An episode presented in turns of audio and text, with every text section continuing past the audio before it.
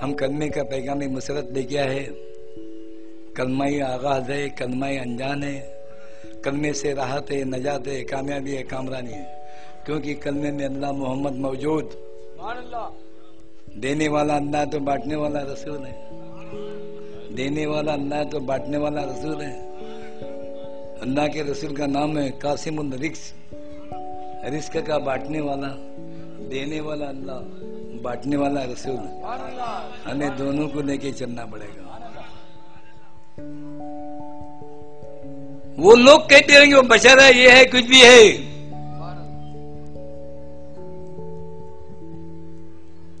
सुबह अल्लाह अल्लाह ने अपने नाम के आगे अपने प्यारे हबीब का नाम क्यों लिखा? क्या बात है? क्या राज है?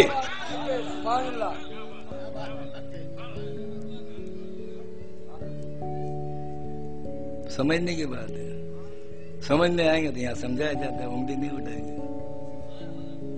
लौरा कलमा खलक लाख अगर मोहम्मद सल्लम न होते तो ये कायनात क्यों नहीं बना था न दुनिया बनाता, न ज़मीन आसमानों को बनाता, न चाँद, सूरज सितारों को बनाता, न आपको बनाता, न हमको तो अल्लाह ताला ने ये दुनिया बनाया, अपने प्यारे हबीब मोहम्मद रसुल्लाह के बनाया। और उनके सद के तुफिल ने हमें दुनिया देखने का अच्छा बात तो जरा अंदाज़ा लगाओ, क्या बात होगी, क्या राज होगा जो अल्लाह ने अपने हबीब के लिए दुनिया बना, कायनात को बनाया।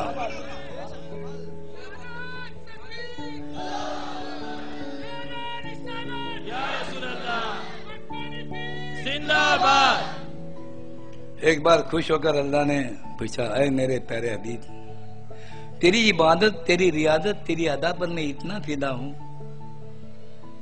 अगर तू चाहे तो दुनिया की सारी दौलत तेरे पे कन्नों कन्नों पर निछावर तू चाहे तो दुनिया की हीरे जवाहरात मैं तेरे कन्नों पर निछावर कर दू। तू चाहे तो मैं अरब के पहाड़ी को सोना बना दूँ।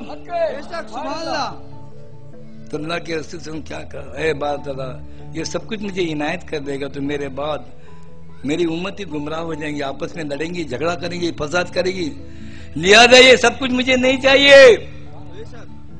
तो फिर अल्लाह ने पूछा है मेरे प्यारे हबीब, तू क्या चाहता है? अल्लाह के सिम क्या खुद है अल्लाह, तेरी बात मेरी बात हो जाए, तू मेरा हो जाए और मैं तेरा हो जाऊँ। अल फक्र फकरी वल फक्र मिन्नी फकीर मेरा है मैं फकीर का हूँ। जिंदाबाद। जिंदाबाद।